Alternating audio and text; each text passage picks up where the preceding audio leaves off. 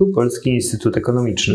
W naszym podcaście komentujemy dane, przewidujemy trendy i rozmawiamy o sprawach istotnych dla światowej gospodarki. W dzisiejszym odcinku gościem jest Kamil Lipiński z Zespołu Energii i Klimatu w P I E, który zajmuje się głównie rynkiem gazu. Porozmawiamy dziś o kryzysie energetycznym w Europie, o tym, co Unia Europejska zamierza zrobić, żeby łagodzić jego przebieg w czasie nadchodzącej zimy, o tym, jak dziś wygląda import gazu z Rosji i co Gazprom zrobi z surowcem, którego nam nie sprzeda. Nazywam się Jan Strzelecki i zapraszam do słuchania. Dzień dobry, Kamilu. Dzień dobry. Zacznijmy od omówienia podstaw i ostatnich wydarzeń. Od jakiegoś czasu ceny gazu na europejskich rynkach w kontraktach na najbliższe miesiące spadają. W tej chwili są chyba najniższe od miesiąca. Z czego to wynika? Czy, czy nie tak kryzys straszny, jak go malowaliśmy jeszcze, jeszcze czas temu? Myślę, że padające ceny gazu są przede wszystkim reakcją, pewnym takim oznaką zaufania co do potencjalnych mechanizmów regulacyjnych. Tak? Znaczy rynek dostrzegają możliwość regulowania zarówno cen energii, jak i gazu przez Unię Europejską i reagują na to w ten sposób. Natomiast warto zwrócić uwagę, że zależy, gdzie kupujemy ten gaz. Znaczy, że mamy Europę Środkową, czyli holenderski hub T T F, niemiecki hub P H E, gdzie ceny są no, na, na dzień dzisiejszy około dwieście siedemnaście do dwustu szesnastu euro za megawattogodzinę. Specyfiką, tak samo w Austrii, Czechach i Włoszech, specyfiką tych rynków jest to, że tam jest mało, mały wpływ L N G na kształtowanie cen. Istotnie mają gaz, gaz gazociągów, także importowanych przez lata z Rosji, więc te ceny są znacznie wyższe niż w Europie Zachodniej, czyli Francji, Belgii, gdzie te ceny są na poziomie sto siedemdziesiąt paru euro, w sensie sto siedemdziesiąt pięć dla Hiszpanii, sto sześćdziesiąt pięć dla Francji. Ten rozdźwięk nie ma, nie ma precedensu historycznie, jeżeli mówimy o strukturze rynku Unii Europejskiej i będzie na pewno przedmiotem debaty w ramach wspólnoty, dlatego że T T F, czyli holenderski benchmark, jest podstawowym wskaźnikiem cenowym, na podstawie którego większość Większość konsumentów w Europie oblicza ceny, czyli wysoki T T F to wysoka cena, a ta cena się rozjechała po prostu z tym, co się dzieje na europejskim rynku gazu. Powiedziałeś, że te spadki są reakcją rynku, zwłaszcza tam, gdzie właśnie sytuacja bardziej odzwierciedla nastroje rynkowe na potencjalne działania Unii, zaufanie do unijnych kroków. Na czym mają polegać te działania państw Unii Europejskiej zapobiegające kryzysowi gazowemu? Po pierwsze, myślę, że pozytywnym zaskoczeniem dla wielu analityków jest niesamowity sukces Sukces większości państw europejskich, właściwie wszystkich oprócz Łotwy, w zatłaczaniu magazynów. Obecnie magazyny są zatłoczone w osiemdziesiąt cztery i pół procent, co już jest więcej niż planowany, wymagany poziom zatłoczenia na pierwszego listopada. Więc w praktyce oznacza, że obecnie mamy zapasy gazu na około dwóch miesięcy konsumpcji w Unii Europejskiej, także w okresie zimowym. To bardzo dużo. Niemcom udało się, pomimo wyłączenia Nord Streamu, cały czas za, e, zatłaczać swoje magazyny. Jest to bardzo duży sukces. Myślę, że tak Także Federacja Rosyjska nie spodziewała się, że zostanie tak łatwo zastąpiona przez innych dostawców gazu do Unii Europejskiej. Aczkolwiek no, większość tego zatłaczania to jednak był ten czas, kiedy Nord Stream jeszcze funkcjonował i kiedy Europa kupowała z Rosji gazu dosyć sporo. Oczywiście.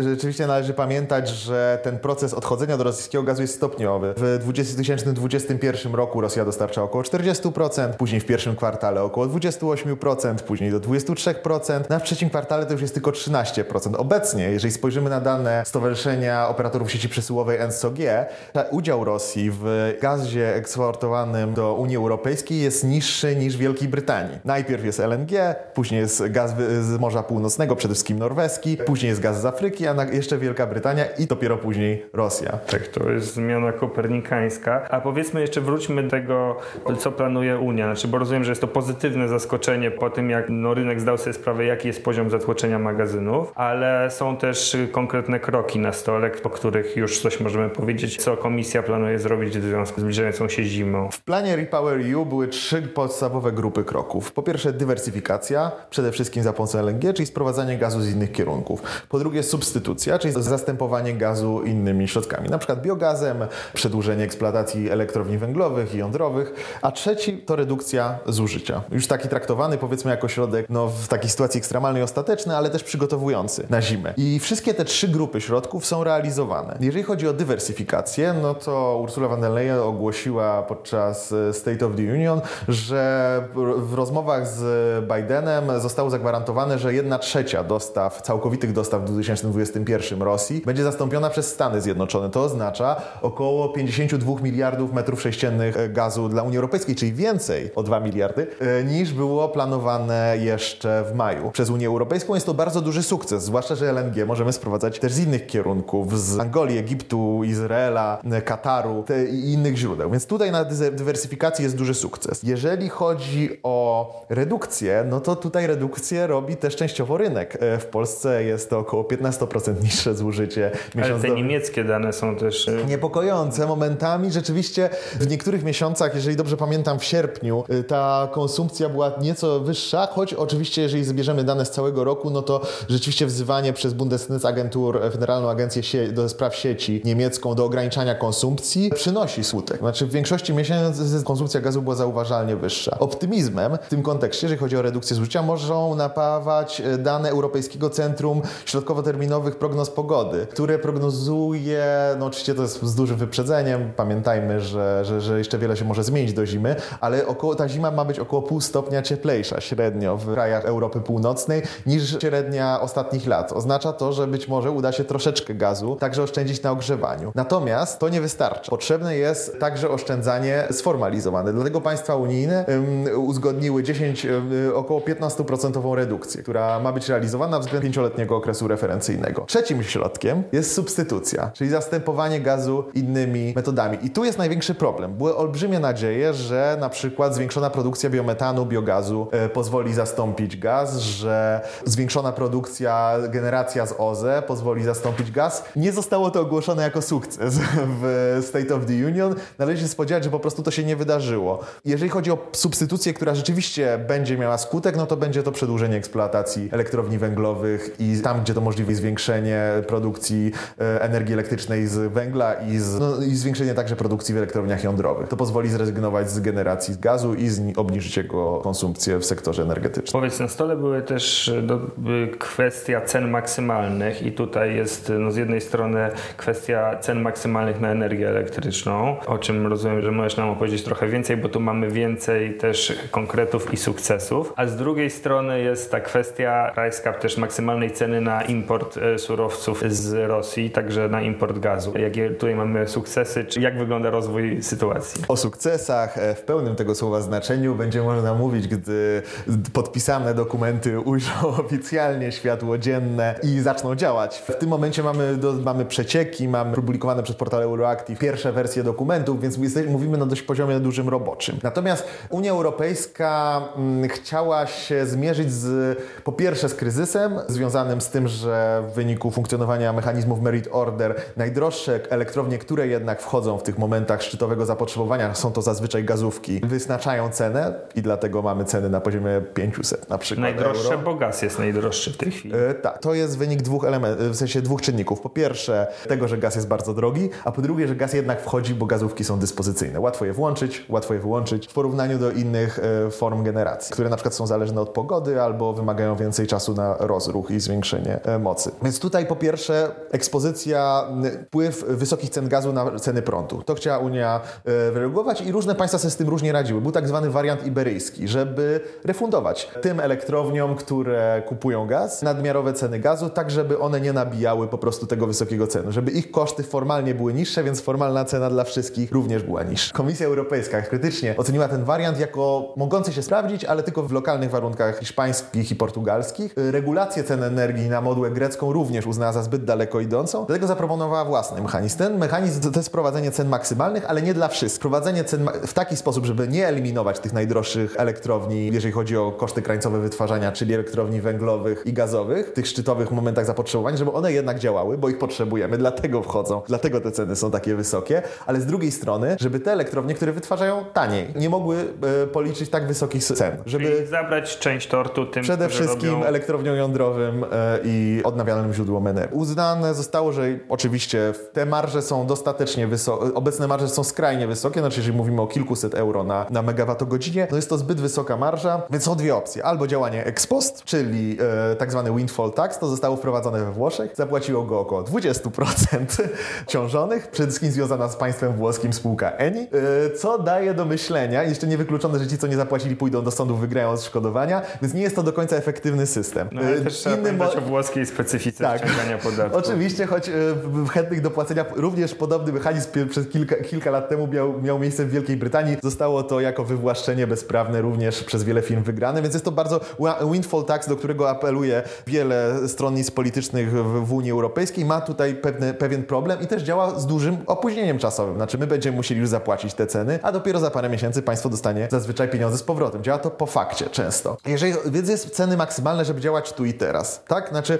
to jest reguł, w sensie nie będą nim objęty, nie będą nim objęte elektrownie generujące z ropy naftowej, z węgla kamiennego i z gazu. Pozostałe Ale... elektrownie nie będą mogły naliczyć ceny i tu jest dyskusja pomiędzy sto osiemdziesiąt euro za megawattogodzinę a dwieście euro za megawattogodzinę. No i co się dzieje z tymi, z tym takim kawałkiem tortu, który właśnie odejmujemy tym bardziej, tym elektrowniom, które operują po niższych kosztach? Czy to jest, czy to są pieniądze, które mają zostać przeznaczone dla odbiorców, czy dla właśnie tych, którzy kupują gaz? Czy tutaj przewidziany jest jakiś mechanizm redystrybucji? Mechanizm redystrybucji jest imp- intensywnie sugerowany w dotychczasowych dokumentach. Jest to w dyspozycji państw członkowskich. Państwa członkowskie będą mogły zdecydować, po pierwsze, czy działają po fakcie, czy regulują bezpośrednio ceny. W sensie, czy, czy ten price cap jest wprowadzany od razu przy kształtowaniu ceny, czy trochę później. Drugą rzeczą, mogą decydować, na co wydadzą te pieniądze, natomiast one powinny być przede wszystkim wydane dla najbardziej potrzebujących odbiorców. I tymi najbardziej potrzebującymi odbiorców są przede wszystkim odbiorcy chronieni, czyli gospodarstwa domowe. Myślę, że nie, nie zostało to jeszcze w tej wersji dokumentu sformułowane. Na przykład bardzo bym się zdziwił, gdyby elektrociepłownie i ogólnie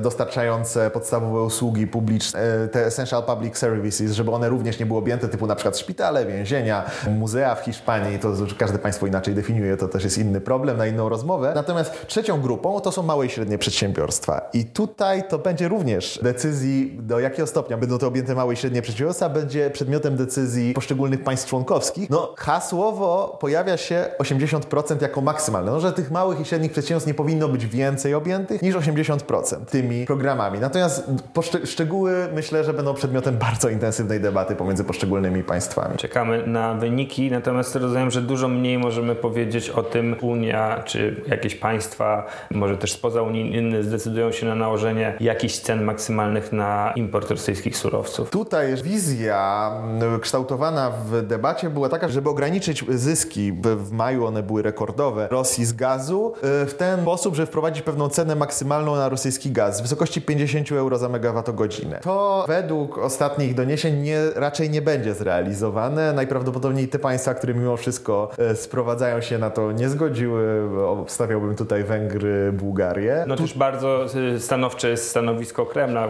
Co prawda ostatnie wypowiedzi dotyczyły ceny maksymalnej na import ropy, natomiast no właściwie Moskwa wprost grozi odcięciem od dostaw i to brzmi tym razem bardziej prawdopodobnie niż te takie zwyczajowe groźby, które słyszeliśmy, bo inno wypowiada je sam prezydent i też w trochę innym kontekście się to odbywa. Nie należałoby wykluczać takiej możliwości. Co gorsza, dotknięte wtedy byłyby przede wszystkim te państwa, które po prostu mają mało alternatyw i dlatego korzystają z tego gazu rosyjskiego. W tym momencie y, rzeczywiście ta cena pięćdziesiąt euro za megawattogodzinę, też zwróćmy uwagę, no to jest bardzo niska cena. Znaczy w sensie to jest price cap czterokrotnie niższy niż ceny giełdowe. To jest trzy, trzykrotnie mniej niż płacą Japończycy za L N G. Tak, rzeczywiście, że to, że to byłaby taka cena bardzo zaporowa, więc myślę, że po pierwsze osiągnięcie tutaj kompromisu będzie bardzo trudne, natomiast Unia ma kolejne plany rezerwowe. Pierwszą jest zastąpienie T T F-u, czyli holenderskiego hubu, jakimś innym me- mechanizmem cenowym. Tymczasowo, to jest taki pomysł roboczy, żebyśmy w kontraktach i w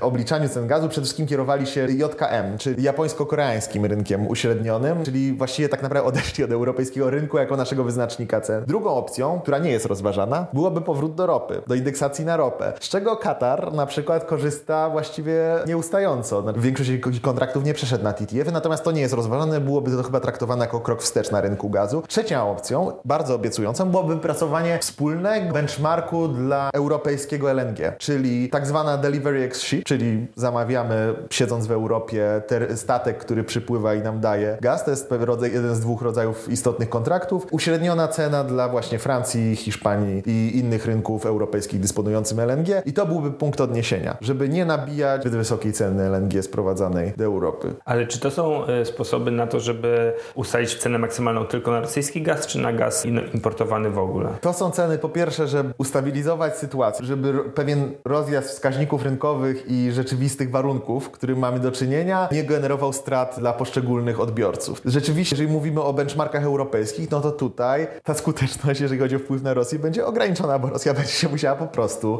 zgodzić na te klauzule, albo prze, rzeczywiście mus, będą musiała zostać zmuszona przez arbitraże. Na przykład arbitraż sztokholmski, do którego Unii, niemiecka spółka Uniper e, ostatnio podała Gazprom, jeden z ostatnich chyba partnerów takich wiernych Gazpromu w Europie. Więc tutaj skuteczność może być ograniczona. Inną opcją, która rzeczywiście była też w State of the Union promowana, jest platforma do wspólnych zakupów gazu. Nie było wspomniane o sukcesach w wykorzystaniu tej platformy, natomiast jest taka możliwość, na pewno i ona będzie wykorzystywana, żeby, żeby państwa europejskie wspólnie zamawiały gaz i w ten sposób miały większą pozycję przetargową z państwami trzecimi. Kamil, powiedzmy sobie jeszcze na koniec, skoro ten import z Rosji spadł tak drastycznie w tej chwili, w tym roku to jest jakieś dziewięć procent, w dwa tysiące dwudziestym pierwszym roku to było czterdzieści procent europejskiego zapotrzebowania. Co Rosja robi z tym gazem, którego my nie kupiliśmy? Więc po pierwsze go Rosja spala. Ten gaz w pochodniach, w tłoczniach. Jeżeli można zobaczyć na mapie anomalii termicznych NASA, FIRMS, jeżeli ją nałożymy z mapą rosyjskiej infrastruktury, można zauważyć, że w tłoczniach gazu są po prostu obecnie anorma- regularnie anomalie termiczne związane właśnie ze spalaniem gazu. Czyli po prostu ten gaz jest spalany i jest marnowany tak naprawdę. Drugą opcją jest zatłaczanie magazynów i terminali L N G, tankowców L N G i tankowców F S R U. Oficjalnie flota Rosji no nie jest imponująca, gdyż pod banderą rosyjską pływa jeden tankowiec L N G portowy i jedna pływająca jednostka registracyjna marszał Wasilewski. Natomiast takie nawet proste przejrzenie pozwala zidentyfikować, że po prostu większość tankowców o takich dość rosyjskich nazwach i co więcej rosyjskich portach, które odwiedzają, tankowców L N G, no pływa pod banderami Hongkongu, Cypru i Bahamów. I tych jednostek jest około dwadzieścia, więc najprawdopodobniej ten gaz będzie wyprowadzany, natomiast będzie to ułamek. Myślę, że Bo po pierwsze... możliwości techniczne skraplania gazu w Rosji są, zdaje się, ograniczone, a sankcje nie pomagają w ich zwiększeniu. Nawet rosyjskie Centrum Analiz Rządu Federacji Rosyjskiej, analityczny centrum, opublikowało w lipcu analizę, z, wynik- z której wynika, że produkcja gazu będzie musiała być obniżona o dwadzieścia procent nawet w Federacji Rosyjskiej i to nie z przyczyn tego, że nie ma go gdzie wyeksportować, tylko z prostych przyczyn technicznych, związanych z tym, że była Rosja zależna zarówno w technologiach skraplania, w technologiach wydobycia na ple- na, w offshore, w technologiach separacji tego gazu od importu ze Stanów Zjednoczonych i Unii Europejskiej. Zastąpienie tych technologii będzie niezwykle trudne dla Federacji Rosyjskiej i na pewno przyniesie jej dość duże straty. Według rosyjskiego portalu wiadomości Ministerstwo Finansów już teraz deklaruje, że te dochody budżetowe będą co najmniej dziesięć procent niższe w przyszłym roku, więc jeżeli to jest oficjalna deklaracja, nie należy wykluczać, że będą znacznie niższe niż te oszacowania. Natomiast powiedzmy sobie jeszcze może na koniec, że ceny, wysokie ceny gazu sprawiają, że wciąż dochody budżetowe Rosji z eksportu tego surowca są wyższe niż w latach ubiegłych. Jeżeli policzymy je oczywiście w euro, a nie w rublach, to wciąż są na poziomie wyższym niż w latach ubiegłych. W rublach to wygląda nieco inaczej. Tak. Według deklaracji Ministerstwa Finansów Federacji Rosyjskiej w sierpniu dochody budżetowe Rosji z samego gazu to było jeden przecinek osiem miliarda euro, więc jest to kwota znaczna. Jest to kwota o około czterdzieści do pięćdziesięciu procent wyższa niż w dwa tysiące dwudziestym pierwszym roku, ponad dwukrotnie wyższa niż w dwa tysiące dwudziestym roku i porównywalną ilość wyższa niż w dwa tysiące dziewiętnastym roku. Tak, cały czas mówimy o znacznych zyskach z wyniku cen na gaz, natomiast spójrzmy na tą dynamikę importu. Znaczy, jeżeli i rzeczywiście obecnie Rosja dostarcza dziewięć, a dostarczała w zeszłym roku czterdzieści, no to ta struktura jest skrajnie spadkowa. Stawką jest przetrwanie obecnej, dla Europy jest przetrwanie obecnej zimy. Nie należy wykluczać, że Rosja jako dostawca paliw kopalnych przestanie być potrzebna po prostu po tym okresie kryzysowym. Bardzo dziękuję. Kamil Lipiński z Zespołu Energii i Klimatu Polskiego Instytutu Ekonomicznego był gościem naszego podcastu. Dziękuję bardzo.